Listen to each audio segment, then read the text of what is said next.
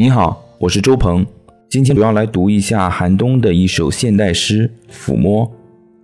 在随机波动八月三号的一期节目里啊，了解到了汪明安老师的一本新书《论爱欲》啊，最近我也把这本书读完了，然后非常喜欢，也很受启发啊。其中这本书里面介绍的呃列维纳斯关于抚爱的观点，呃，我个人也很受触动。汪明安老师的叙述。如果说拉康是用利己主义之爱来偏离黑格尔的利他主义之爱的话，那么列维纳斯则将黑格尔的利他主义推到了极端。在他的总体无限论外在性的爱欲现象学中，他讲到了抚爱的问题。真正的爱是通过抚爱表达的。为什么是抚爱呢？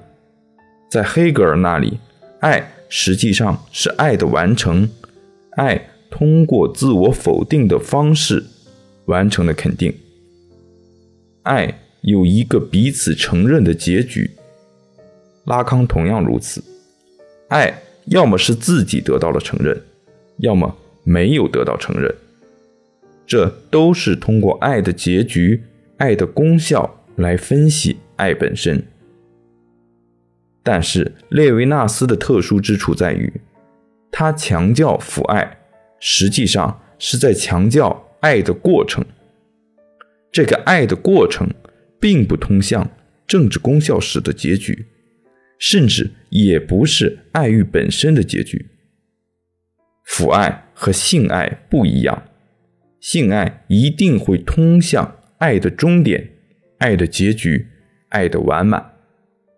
抚爱则是爱的过程，它启动了爱的开始，但是又没有让它结束。抚爱轻柔地徘徊在爱的开始和结束之间，它是未知的。然后在读这部分的时候，让我想起了以前听的一首歌，是尹吾的《抚摸》。呃，这首歌的歌词呢，也是改编自。寒冬的同名的诗作《抚摸》啊，今天主要来读一下寒冬的这首诗。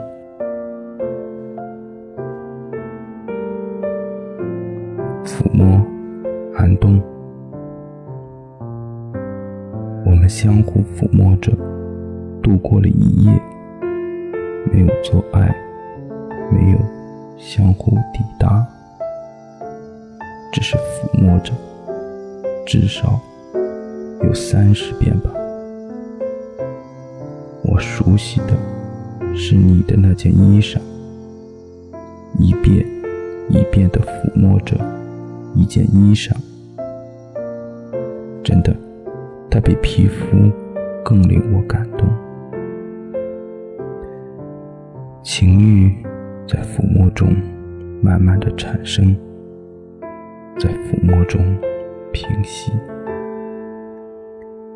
这赤裸的爱，它的热烈无人理解。衣服像影子一样搁在我们中间，在宽大的床上渐渐起皱，又被我温热的手最后熨平。下面读一下《论爱欲》里面。王明安老师直接引述的列维纳斯在他的著作《总体无限论外在性》里面的一些叙述，是关于父爱的。父爱就在于他不抓住什么，在于他撩拨起那不停的摆脱其形式而走向将来、永不足够的将来的事物，仿佛它尚未存在似的。他寻求，他挖掘，是一种寻找的意向性，向不可见者前进。在某种意义上，父爱表达着爱，却承受着一种无能诉说之苦。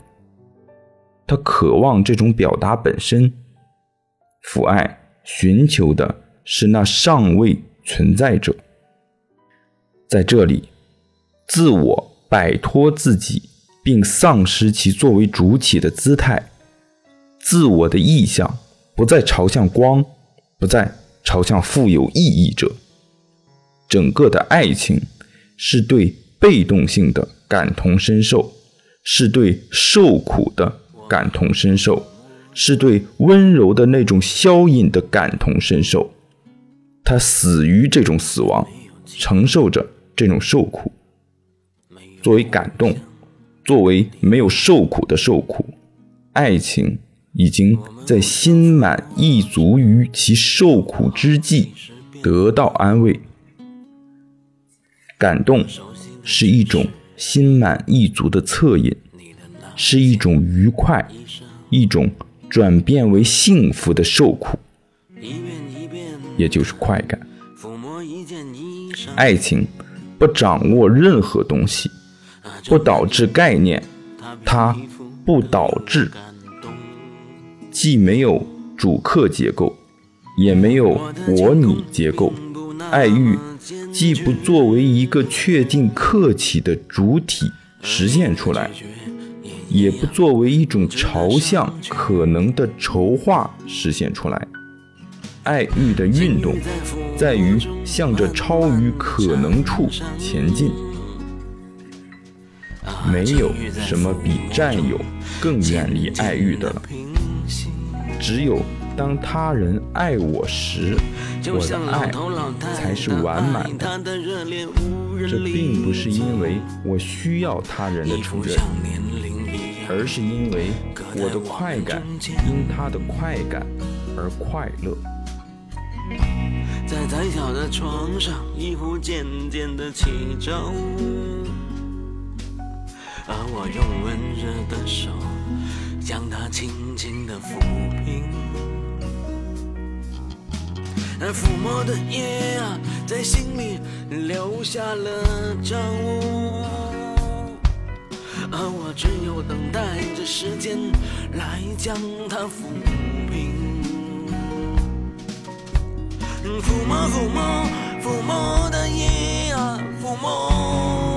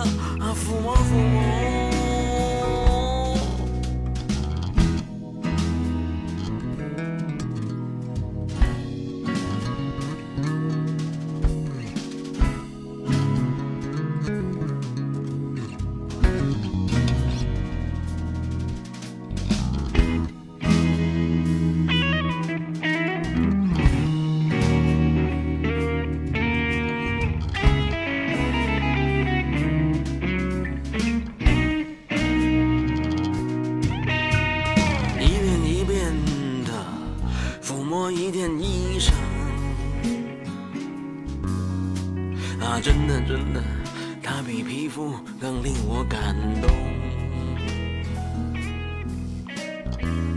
我的进攻并不那么坚决，而你的拒绝也一样值得上去。在窄小的床上，衣服渐渐的起皱。我用温热的手将它轻轻地抚平，抚摸的夜在心里留下了皱，而我只有等待着时间来将它抚平，抚摸，抚摸抚摸的夜啊，抚摸。